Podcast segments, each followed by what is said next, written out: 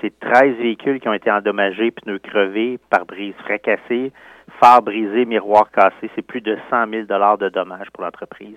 Le suspect de 30 ans, bien connu des milieux policiers, sera accusé, entre autres, de méfaits, d'incendies criminels et de bris de conditions.